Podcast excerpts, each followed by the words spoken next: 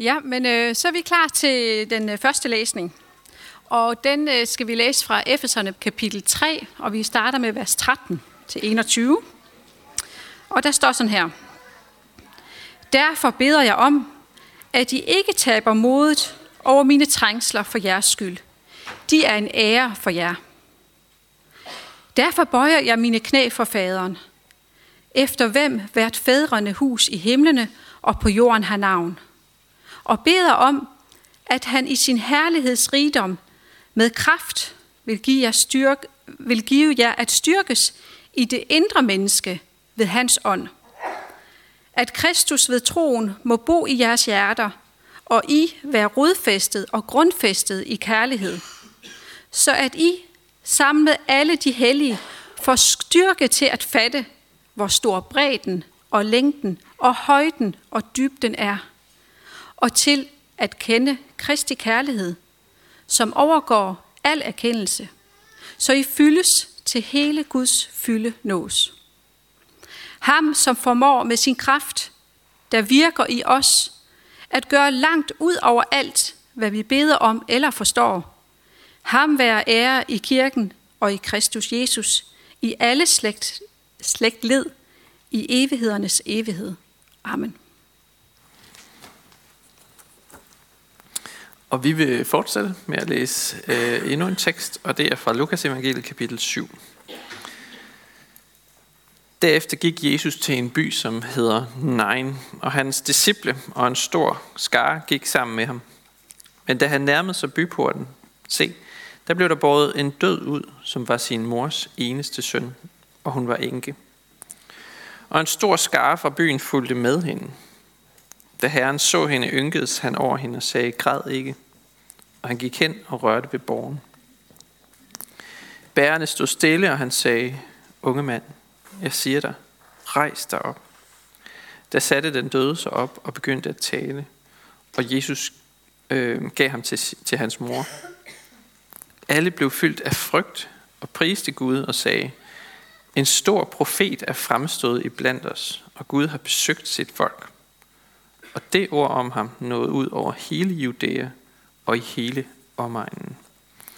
Det er Guds ord til os i dag, og vi vil øh, folde hænderne og bede en kort bøn. Kære Jesus, jeg beder dig om, at du må øh, opvække vores hjerter, ligesom du opvægte den her dreng. Vil du lade os høre dit ord, også når vi har svært ved at tro på det. Amen.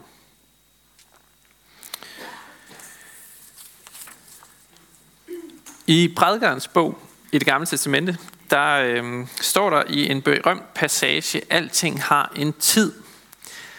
Der er en tid til at græde, en tid til at le, en tid til at holde klage, en tid til at danse. Og beretningen om øh, opvækkelsen af enkens søn, der står det tindrende klart, at hver ting har sin tid. På den ene side, så kommer Jesus og hans disciple begejstret fra Kapernaum, hvor Jesus lige har helbredt en syg. Og en stor skare følges med ham, fyldt af glæde. Måske har de danset. De har i hvert fald været begejstrede. Og da de nærmer sig byen nej, ikke så langt fra Nazareth, så kommer der et begravelsesfølge imod dem. En enkes eneste søn er død. Og hun står nu tilbage med et kæmpe savn. Og risikoen for ikke at kunne forsørge sig selv. Og der kommer en, øh, en stor menneskemængde ud af byen sammen med hende. I klage, i sorg, i gråd. Og nu mødes de her to menneskemængder. Nu mødes glæden og begejstringen på den ene side med gråden og klagen på den anden side. Og hvad sker der så der? Den her, øh, I den her spændte situation. Jo, jeg oplevede, jeg vil prøve at fortælle det med en lille historie. Jeg oplevede for nogle år siden øh, noget lignende. Jeg var øh, på Færøerne med min, øh, vi var oppe og besøge min øh, svigerindes familie, og, øh, og det var sådan en, øh, vi var meget begejstrede, fordi vi var endelig kommet til Færøerne. Og vi øh, skulle ud og se det her fantastiske sted, se al naturen. Og, øh, og så på en god tur i Torshavn, så, øh, så sker der noget, som vi ikke havde regnet med. Midt i al vores begejstring, der stoppede alting op. Al trafik stoppede pludselig. Alle trådte ud af deres biler. Folk tog deres hat af. Folk bøjede hovedet. Folk stod stille. Folk viste deres respekt. Mens en kiste langsomt kørte igennem byen. Øhm, og på færgerne, der går man efter bilen, øhm, når man følger kisten til graven. Og det vil sige, at der gik en hel masse mennesker lige bag den her bil, så man kunne kigge direkte i øjnene og se deres sorg udtrykt meget tydeligt.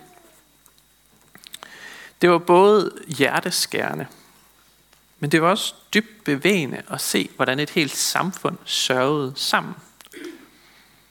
Og viste deres medfølelse sådan meget tydeligt.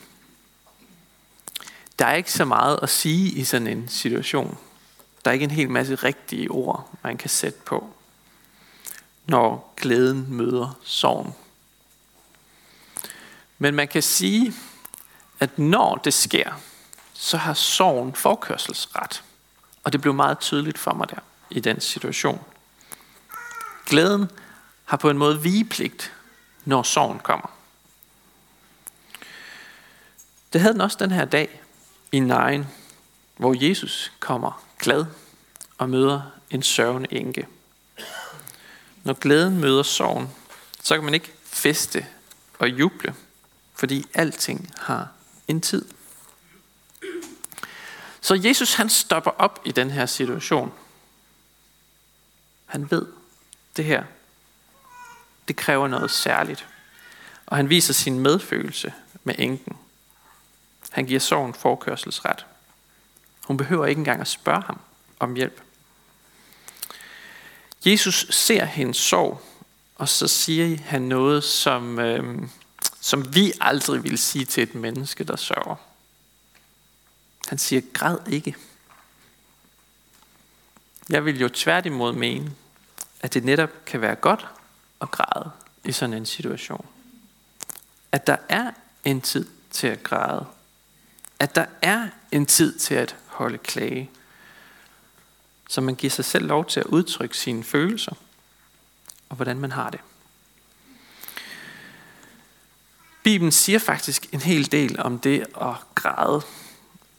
For det første siger Bibelen, at Gud tæller alle vores tårer. Der står i salme 56, mine tårer er samlet i din lædersæk. De står i din bog, Herre.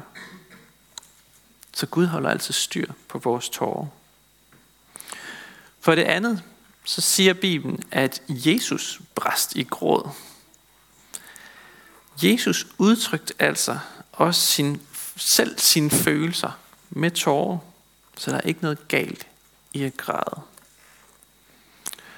Og for det tredje, så siger Bibelen, øhm, at der kommer en dag, hvor gråden ikke skal være mere. I åbenbaringsbogen, der står der, at Herren vil tørre hver tårer af deres øjne. Så der kommer en dag, hvor vi ikke skal græde længere. Jeg vil våge den påstand, at der kun er et menneske, der kan sige ordene græd ikke til en enke, der netop har mistet sin eneste søn. Og det er kun ham, der er herre over liv og død. Fordi han ved, hvad der nu skal til at ske i den her historie. At nu vendes død til liv. For alle os andre, der er døden noget uigenkaldeligt. Men for Jesus, der er den reversibel. Altså, den kan vendes om. For Jesus er det ikke utænkeligt at gå den modsatte vej. At gå fra død til liv. Det ser vi tre eksempler på i evangelierne. Øh, den ene gang, der er det øh, synagogeforstanderen Jairus' datter, der bliver opvagt. Den anden gang, der er det Martha og Marias bror, øh, Lazarus, som bliver vagt til live. Og den tredje gang er det den her historie om opvækkelsen af enkens søn i Nejen. Og det er de her beretninger om døde opvækkelser, øhm, der kan udfordre, i hvert fald min tro. Sådan kan jeg godt have det personligt. Det udfordrer mig. Når man er vokset op med et naturvidenskabeligt blik på verden, hvor døden er noget uigenkaldeligt, så øh, udfordrer beretningerne mit, mit blik på verden.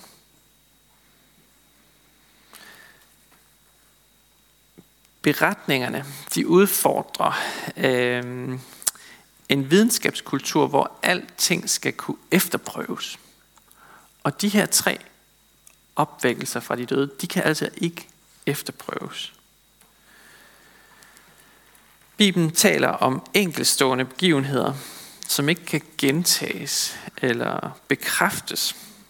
Det er et nedslag af Guds indgriben i den her verden på en overnaturlig måde.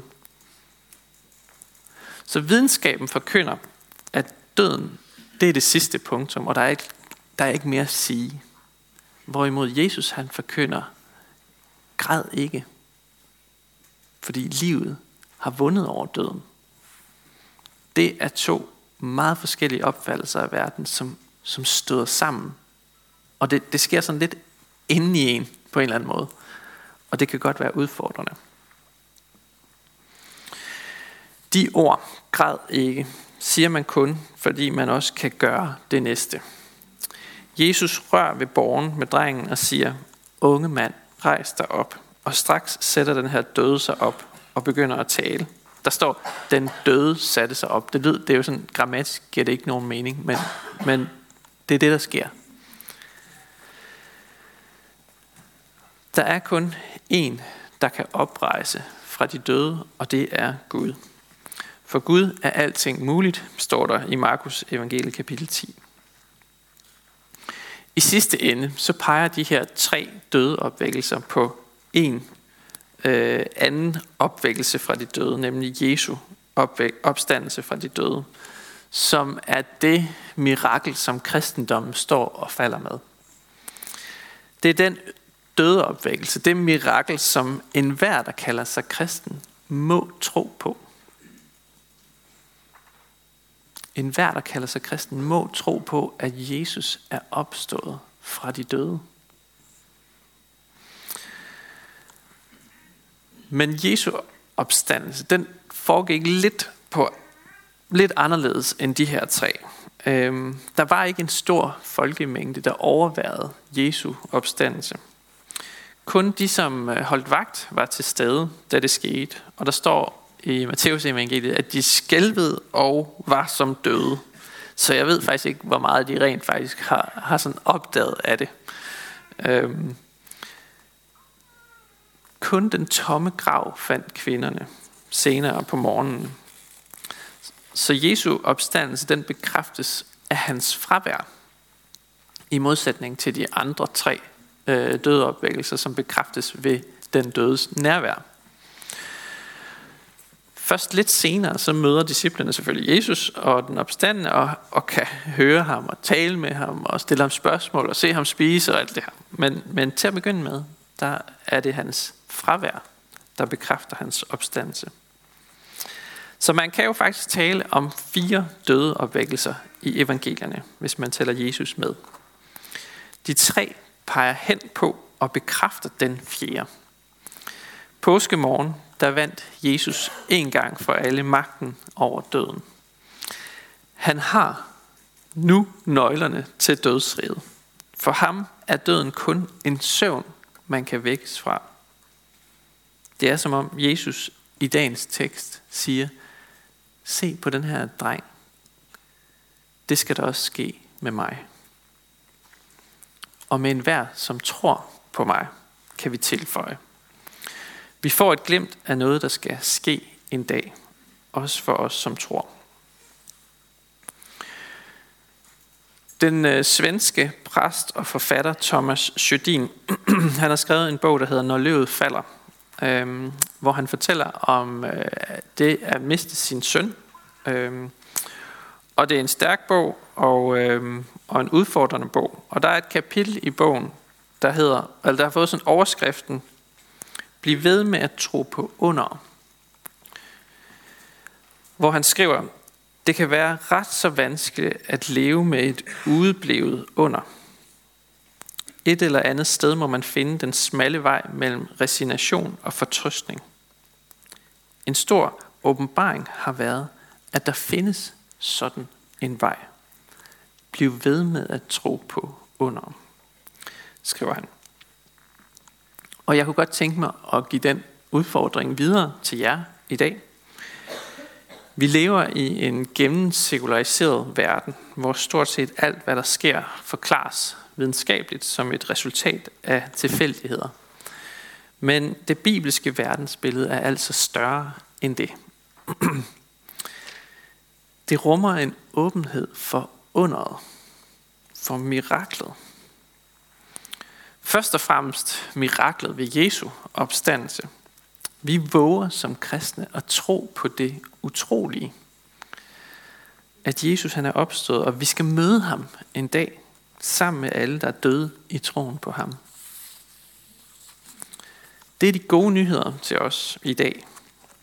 At livet er stærkere end døden, fordi Jesus han har vundet over den. Vi dør ikke uden håb, for Jesus han er opstandelsen og livet. Det er utrolig svært at forlade det her liv og gå ind til det kommende liv. Og det er især svært at blive ladt tilbage og føle savnet efter den, der er væk. Men selvom det er svært, så må vi aldrig glemme, at en kristen begravelse altid sker med håbet som fortegn. Vi bliver skilt for en tid, men en dag, der skal vi mødes igen, for aldrig mere at skilles. Jesus han kommer til os midt i sorgen, og så siger han, græd ikke. Fordi der er magt bag de ord. Fordi han kan vende død til liv. Og han kommer til os selv, når vi ikke formår at bede, hjælp, bede om hjælp der ser han os, ligesom han ser enken i historien. Og han forstår, hvor ondt det gør på os. Han har selv været den grædende. Og der kommer han og giver os den trøst, som intet menneske kan give os. Intet andet menneske. Og der kan vi gribe hans ord om, at den, der tror på ham, skal leve, om han end. Så hold fast i det. Tro på det. Tro på underet. Lad os bede sammen. Vi takker dig, Jesus, for din død og opstandelse. Den kristne tro står og falder med det mirakel, at du ikke var i graven. Vi beder dig om at give os tro på det under. Giv os tro til at tage imod det. Vi takker dig for menigheden og beder dig styrke os i indbyrdes kærlighed og udruste os med nådegaver til fælles gavn og opbyggelse. Og lær os at række ud over egne behov. Vi beder dig for menighedens børn, både de fødte og de ufødte. Beskyt du dem og lad dem få lov til at vokse op i troen på dig. Vi beder dig for menighedens konfirmander og unge og deres liv og vækst i troen. Vi beder dig for ægteskabet og dem, der lever alene. Giv os din kraft til at leve efter din vilje. Vi beder dig for skærn, by og omegn, at du, Jesus, må blive kendt og troet og elsket og efterfulgt. Vi beder for Niels Jørgen Fogh, menighedens vejleder, at du må styrke ham i hans arbejde og holde os alle fast på Bibelens grund. Vi beder dig om, at du vil være nær hos alle, der er ramt af sorg, sygdom og lidelse. Giv os mod til at være til stede og visdom til at lindre smerten hos hinanden. Hør os, når vi i stillhed hver især beder for en, vi kender.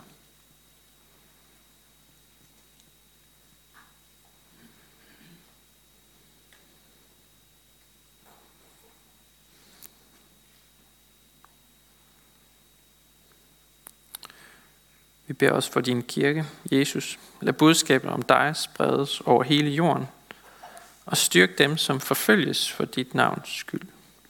Vi beder dig for vores folk, for alle, der er blevet betroet magt og autoritet. Hjælp dem og os til at værne hinanden mod uret og vold, og kom så snart og gør alting nyt. Amen.